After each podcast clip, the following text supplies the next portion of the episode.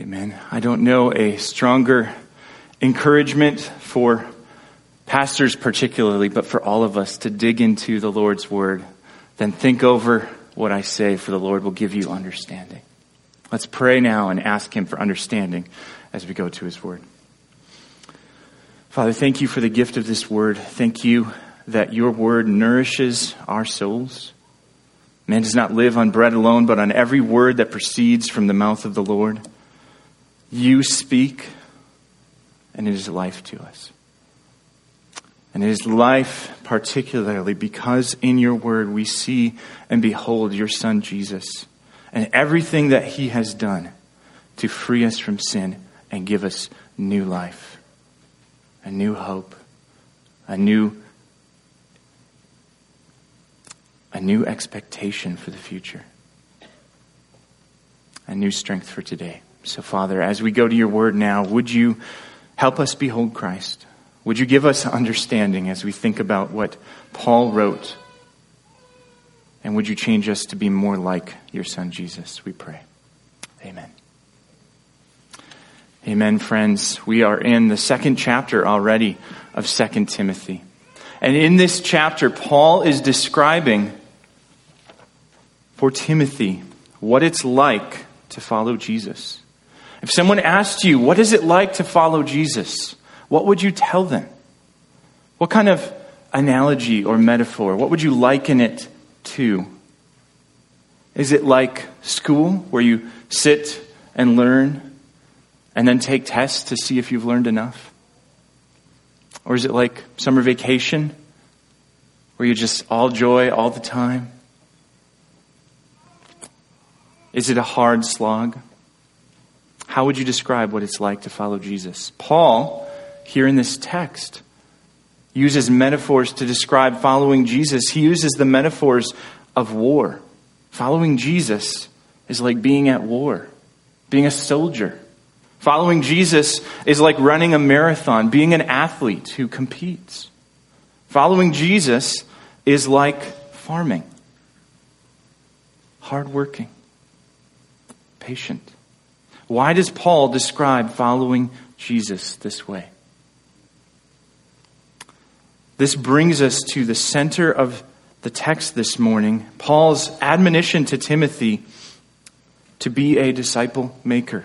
For Paul knows and wants Timothy to know that at the heart of following Jesus is a call to make disciples.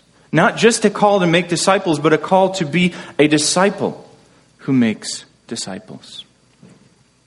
Paul says to Timothy in verses 1 and 2 of chapter 2 You then, my child, be strengthened by the grace that is in Christ Jesus, and what you have heard from me in the presence of many witnesses, entrust to faithful men who will be able to teach others also. Paul calls Timothy, first of all, to be a disciple. Following Jesus is to be a disciple. Paul says to Timothy, What you have heard from me, he says in verse 2, right? What you have heard from me. We saw this last week when we saw Paul call Timothy to share in suffering by following the pattern of the sound words, right? First, uh, 2 Timothy 1, verse 13. Follow the pattern of the sound words that you have heard from me, Timothy. Be a disciple of what I have told you. He calls Timothy in chapter 1, verse 2, his beloved child because Timothy has been following in his footsteps, being discipled by him, learning Christ from him. Paul calls Timothy not only to be a disciple, but to be a disciple maker, to entrust what he has been entrusted with, right? Verse 2 again, what you have heard from me in the presence of many witnesses, entrust to faithful men. Teach to these guys. Give them the same discipleship that I gave you be a disciple maker, Timothy. Notice it's a multi generational thing going on here, right? We have Paul, who has taught Timothy what you have heard from me, Timothy. And then Timothy, who entrusts it to faithful men. And then these faithful men who are able to teach others also. This is four generations of Christian discipleship going on here. This is at the heart of Christian ministry. We entrust what we've been entrusted with. This is our history, isn't it? This is how the gospel came to you and to me. Because someone took what they had heard from someone who was discipling them and they entrusted it to others who were able to teach others, who were able to teach others, who were able to teach others all down the line until the gospel got to you and to me. Right? Whoever shared the gospel of Jesus Christ with you had someone else share the gospel of Jesus with them. You can trace your lineage all the way back to this verse and beyond to Christ. That's the heart of Christian ministry. That's what I mean when I say that the, the main point of 2 Timothy is the call for us as a church to leave a gospel legacy by sharing in suffering for the gospel, right? Leave a gospel legacy and trust what we've been entrusted with. Paul says, to those who are able to teach others also. And that should flag in our mind this requirement for elders to be able to teach, to be able to take what they've been entrusted with and faithfully entrust it to others. And Paul is certainly talking about that here. But that's not all he's talking about. What I don't want you to do is I don't want you to read 2 Timothy 2 2 and think that only applies to pastors and therefore kind of tune out the rest of the message, right? Because that's not just pastors who are called to be disciple makers, is it? Not just pastors who are called to be disciples. All of us are called to be disciples. We see in Acts, as the early church grows, those who follow Jesus are called disciples, aren't they? And then we see in Acts 11 where the disciples are first called Christians. See, to be a disciple was to be a Christian in the early church. That meant that everybody who claimed to know Christ and follow Christ was a disciple of Christ. Everyone heeded Jesus' call that said, Come, follow me. Right? Everyone was of the task of learning Christ. To be a disciple of Jesus, to be a Christian, is to be an apprentice of Jesus, to learn Christ. What I mean by that is as we follow Jesus as apprentices of Christ or disciples, we learn to do and love what our master does and loves, don't we? We learn to do and love what our master does and loves. And what does Jesus love to do?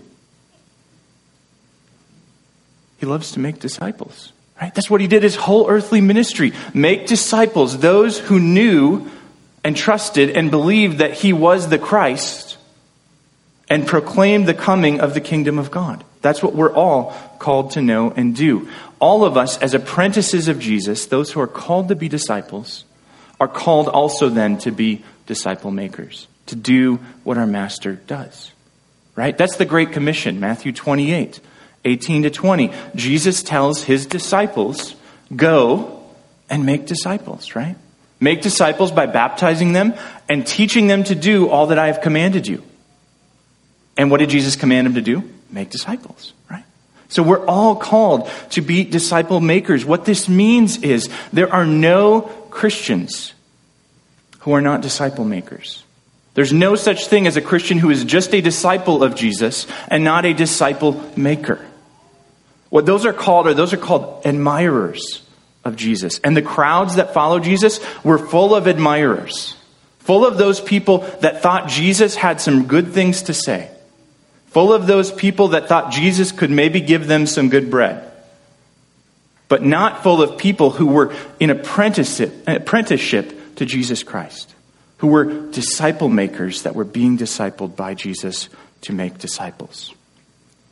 The call to follow me that Jesus gave is a call that says, Follow me and I will make you fishers of men, right? So all of us are called to be disciple makers. All of us are called to be disciples. So when Paul writes to Timothy, what you have heard from me in the presence of many witnesses, entrust to faithful men who will be able to teach others also. That's a call not just to me and Charlie as elders here at Sojourners. That's a call to all of us. It's a call to do something that we already do, actually, if you think about it. We are all already disciple making disciples. Here's what I mean by that. All of us, at one point or another, take what we have heard from our parents in the presence of our siblings and entrust it to our children who will be able to teach others also, right? All of us do that in some measure or another. All of us take what we have heard from someone we trust and look up to, and we entrust it to others with the expectation that this is good and valuable and worth passing along, and they will also entrust it to others. We also so often take, right, what we have heard from our friend on Facebook in the presence of many commentators, and we post it on our wall so that we can entrust it to others who will be able to teach others also. Or we take and we entrust it to those that work around us with the expectation that they will teach others also. Right? We are discipling all the time. And being discipled all the time, the question isn't if we are going to do that, but who is discipling us and towards what end? See, being a disciple making disciple of Netflix is really easy, isn't it? It does not take me much to see a show I really like and to tell other people about it and to recommend that they watch it too. It's a lot harder to be a disciple making disciple of Jesus Christ. But, friends, only one leads to eternal life, right? Only one leaves a legacy for the gospel. Only one has at the end of the path the crown of righteousness. Being a disciple making disciple of Jesus has great reward. But, friends, the cost is really high. And that's what Paul wants Timothy to know. That's why he brings these metaphors to the front. He says in verse 3 after telling Timothy, be this disciple making disciple who takes what he's heard and entrusts it to others. Verse 3 share in suffering as a good soldier of Christ Jesus. No soldier gets entangled in civilian pursuits, since his aim is to please the one who enlisted him. An athlete is not crowned unless he competes according to the rules. It is the hardworking farmer who ought to have the first share of the crops. Think over what I say, for the Lord will give you understanding in everything. Paul wants Timothy and us to know the costs of being a disciple making disciple. So he says through these three pictures first, discipleship is like war.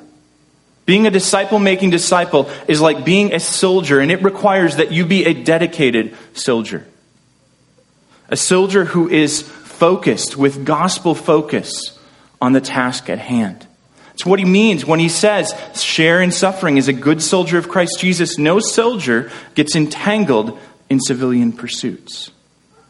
Okay, he's not talking about soldiers who totally go AWOL. He's talking about those soldiers who get distracted from the task at hand by the cares of this world. Things that are not necessarily evil, but just entangling. This is not a call for monasticism. Okay, this is not a call to say that to be a good disciple maker, you need to go and live in a monastery.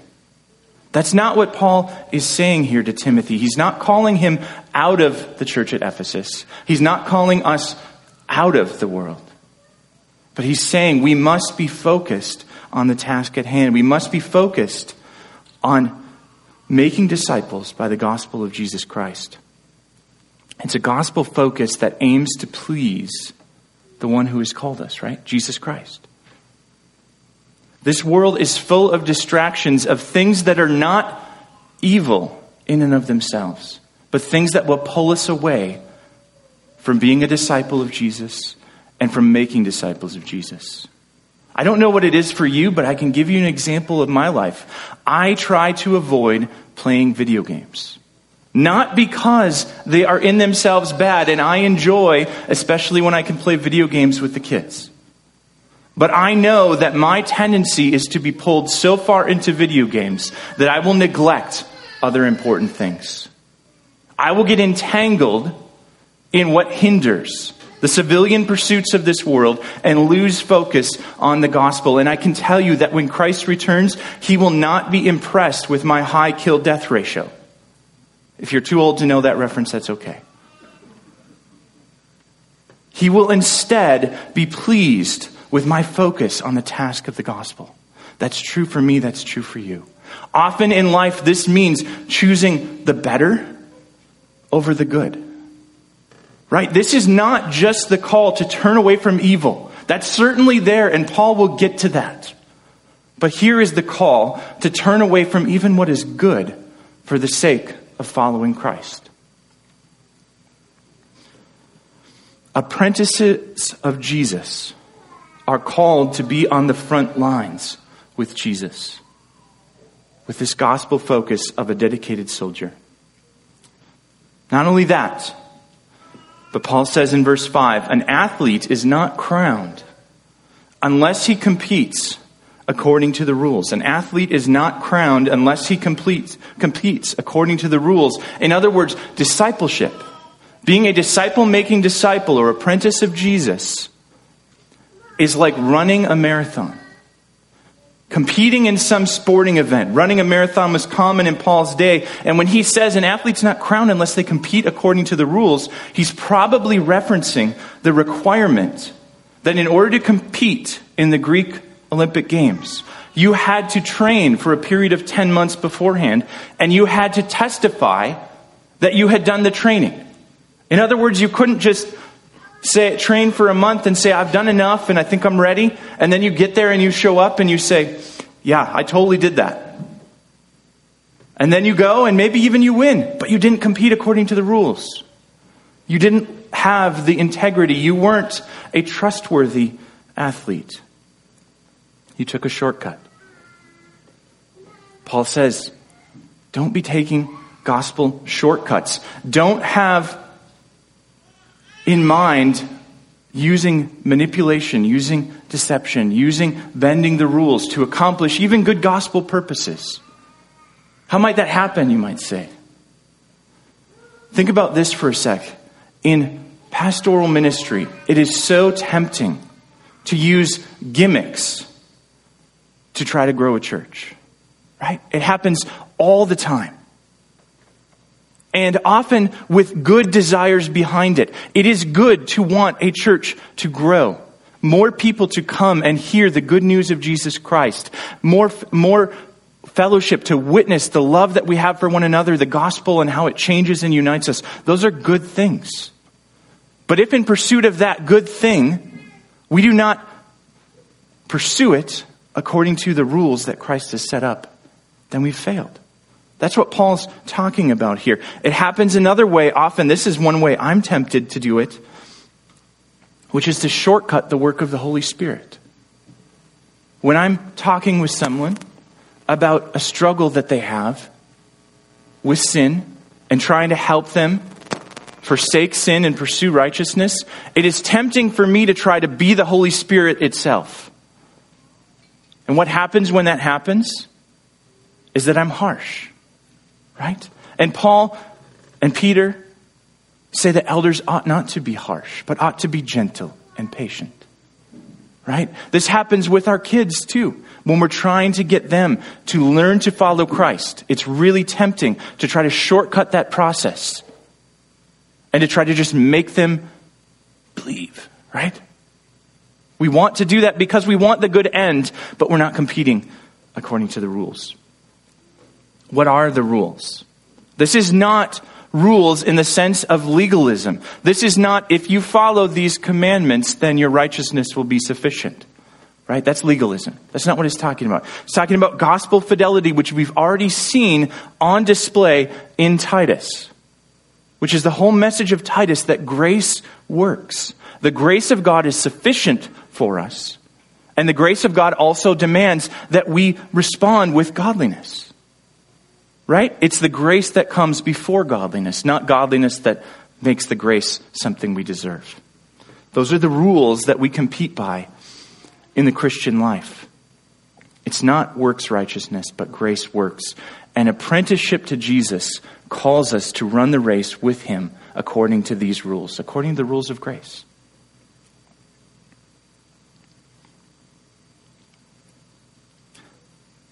Not only is discipleship like war, and not only is discipleship like running a marathon, but discipleship is like farming. Right? This is probably the closest that we have since we have Knudsens as farmers in our congregation. I even got to ride in the combine with Jim, although he didn't let me drive it, understandably. But I have a little bit more of a grasp of what goes on. Paul says discipleship is like farming and that disciples ought to be hardworking farmers. It's the hardworking farmer, he says in verse 6. It is the hardworking farmer who ought to have the first share of the crops. It's the hardworking farmer who ought to have the first share of the crops. This call for farmers to work hard requires patience. It requires patience because what happens when you plant? You plant and then you wait? You plant and then it looks like nothing's happening. And when we are trying to be disciples who make disciples, and we are starting to meet with someone maybe to try to help them learn Christ, or we ourselves are going to God in His Word or going to a friend and trying to learn Christ from them, and it seems like nothing's happening, it is really tempting to be impatient. It is tempting to plant a seed and see nothing coming up and then give up. But if a farmer did that, we'd call him a fool, wouldn't we? Farmers work hard, but they know that it's God who gives the growth. And the same thing is true in Christian ministry, right? Paul says that in his letter to the Corinthians. The first letter he sends, he says, I, I planted and Apollos watered, but God gave the growth. That's how Christian ministry works, and that's how disciple making works. Disciple making disciples are called to be apprentices with Jesus, working in the fields with patience. It's hard work, backbreaking work at times. But, friends, the reward is great. Look at what Paul says as he describes these tasks. No soldier gets entangled in civilian pursuits, since his aim is to please the one who enlisted him. A faithful soldier has the reward of pleasing his commanding officer. Or a farmer who ought to be the one to have the first share of the crops, the benefits of their labor that they get to enjoy. Or the athlete is not crowned unless he competes according to the rules, but if he does and he finishes the race, he receives the prize. This is what Paul says in 2 Timothy chapter 4.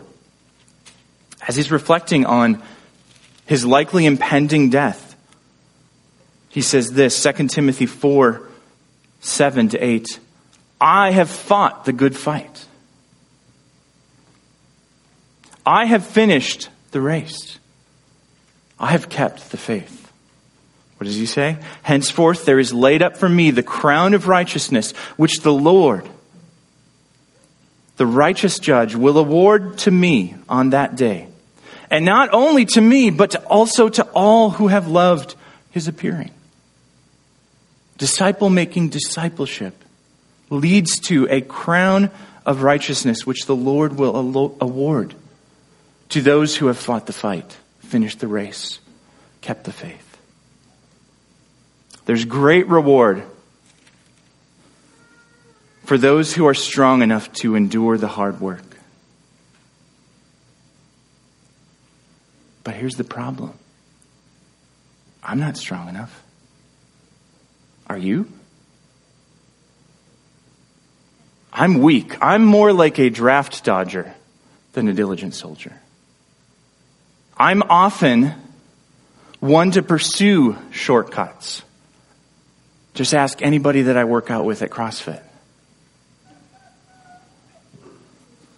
I'm often one who will settle for the microwave dinner of immediate results rather than the hard labor and patient crops that spring up.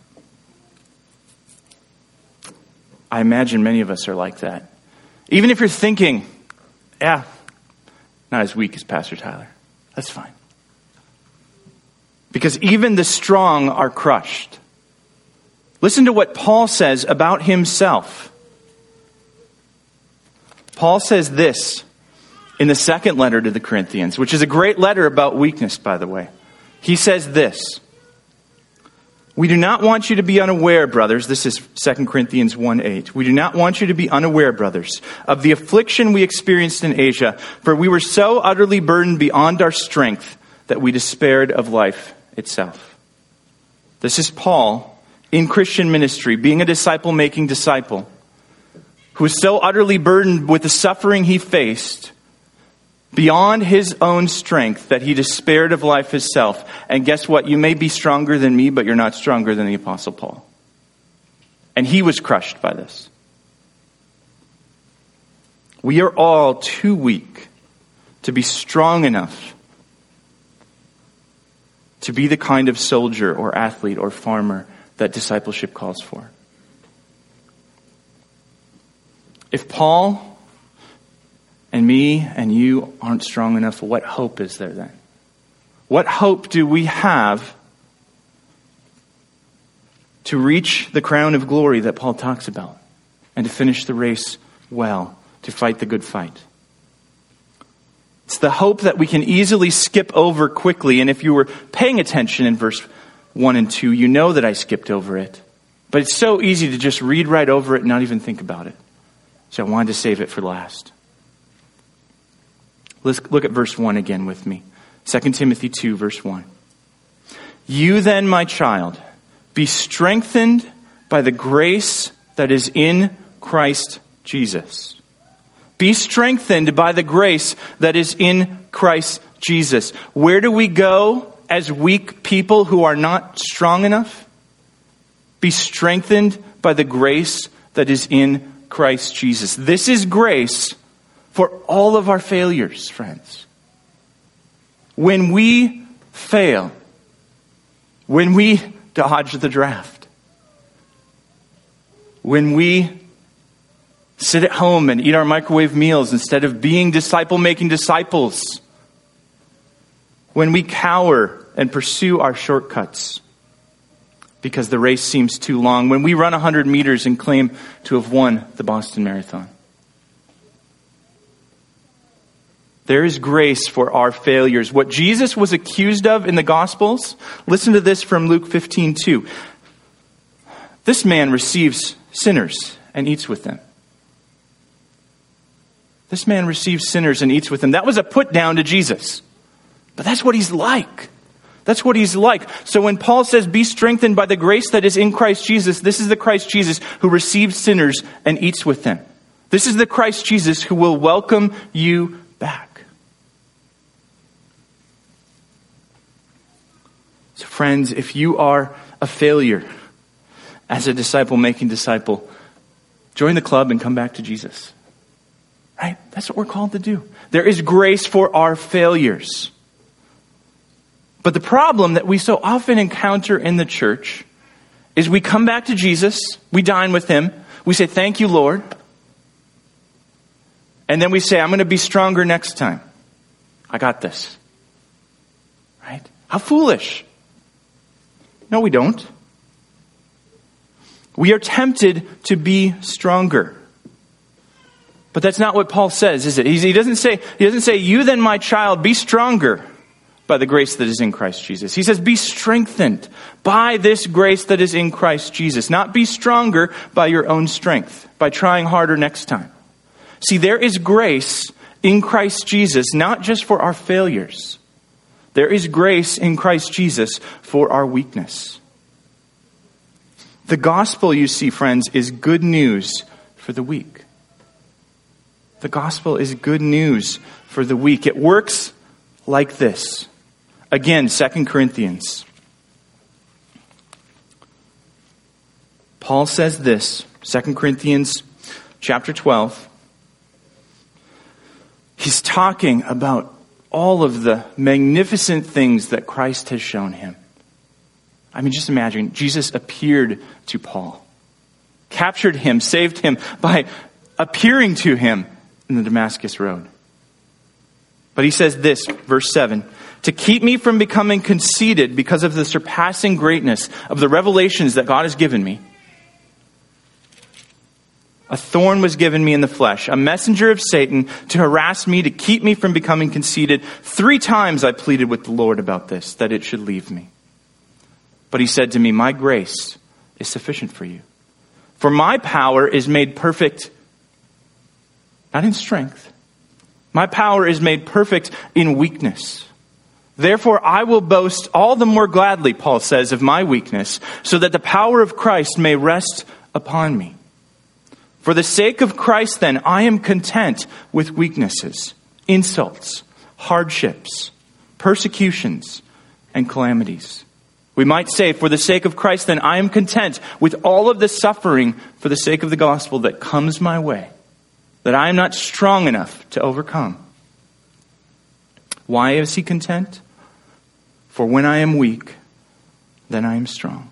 When I am weak, then I am strong. That is the promise of the gospel for those who trust in Christ Jesus. To be strengthened by the grace that is in Christ Jesus means when I am weak, then I am strong. Not when I pick myself up by my bootstraps and try harder, then I am strong. When I am weak, then I am strong. What does this look like? How does this work? Listen to Paul again in 2 Corinthians, reading a little bit more of what he says in chapter 1. We do not want you to be unaware, chapter 1, verse 8, brothers, of the affliction we experienced in Asia. For we were so utterly burdened beyond our strength that we despaired of life itself. Indeed, we felt that we had received the sentence of death. But that was to make us rely not on ourselves, but on God who raises the dead. He delivered us from such a deadly peril, and He will deliver us again. On Him we have set our hope that He will deliver us again. Think about how this works. We were so utterly burdened beyond our strength. Suffering brought us to a point where we recognized we were crushed. To the point even where we despaired of life itself. Whatever Paul encountered in his apprenticeship to Jesus, it was so utterly burdensome that he thought he was going to die.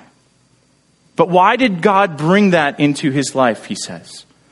This was to make us, he says, rely not on ourselves. This was not to make us look at ourselves and say, I can be strong enough to power through.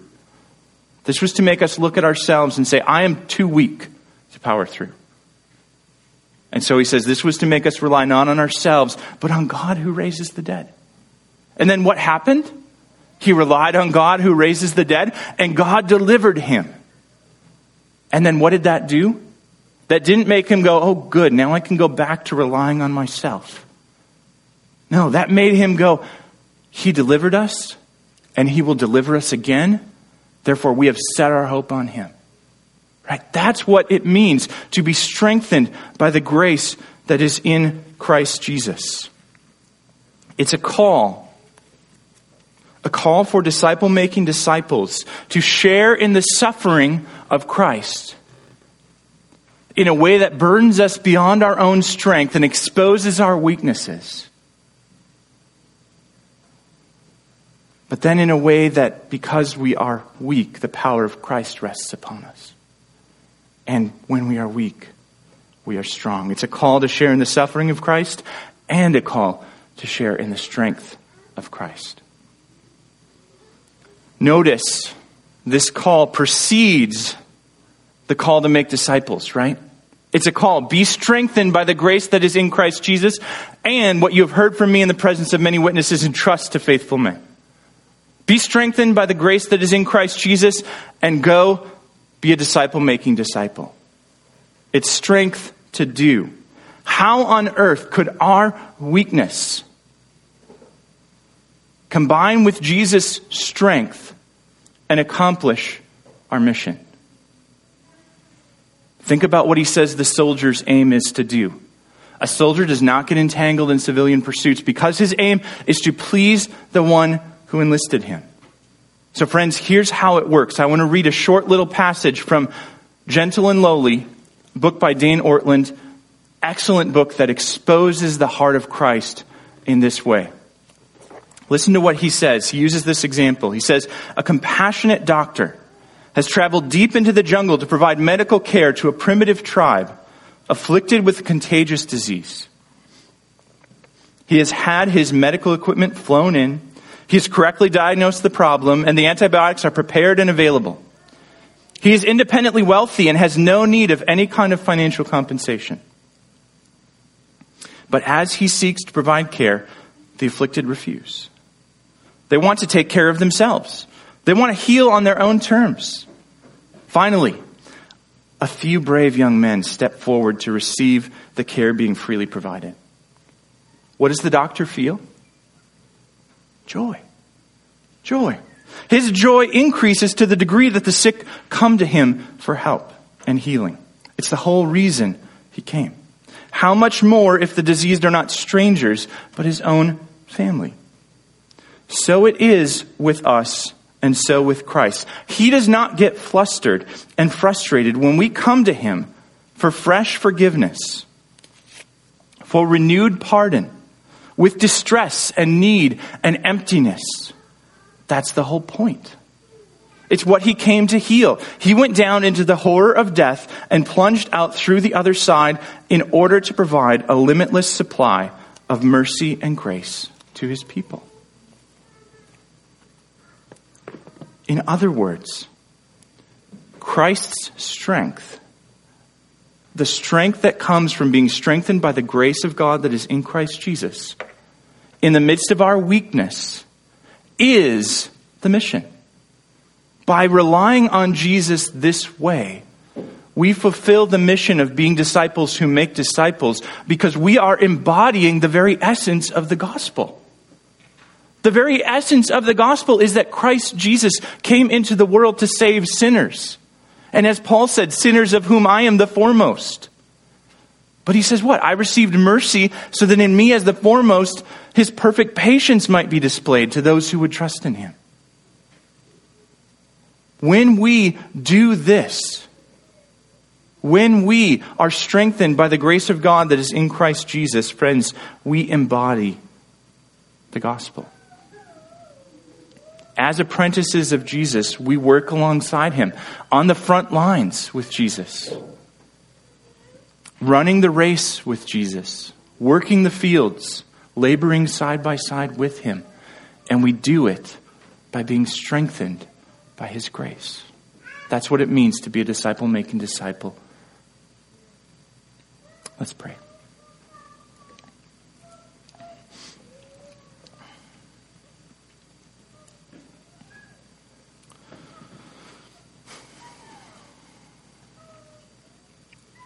Jesus, I confess on my behalf, and I'm sure, I'm sure all of us in here, how hard it is to embrace weakness. How hard it is to be strengthened by your grace because we would rather do it ourselves. Lord, you know we can't. We're not fooling anybody. So we ask you to help us. I ask on, on behalf of all of us in here, would you strengthen us by your grace? Capture our hearts to be dedicated with gospel focus to making disciples. Capture our hearts to not follow the paths of shortcuts that we see around us that seem good, but to trust that your grace and the godliness it produces in our life is sufficient. to trust in the means that you have given us of, of word and worship, and to have the patience of a hardworking farmer to wait for the fruit to come, trusting in your good promises. Thank you that you care, us, care for us and you call us to come. And so we come. Amen.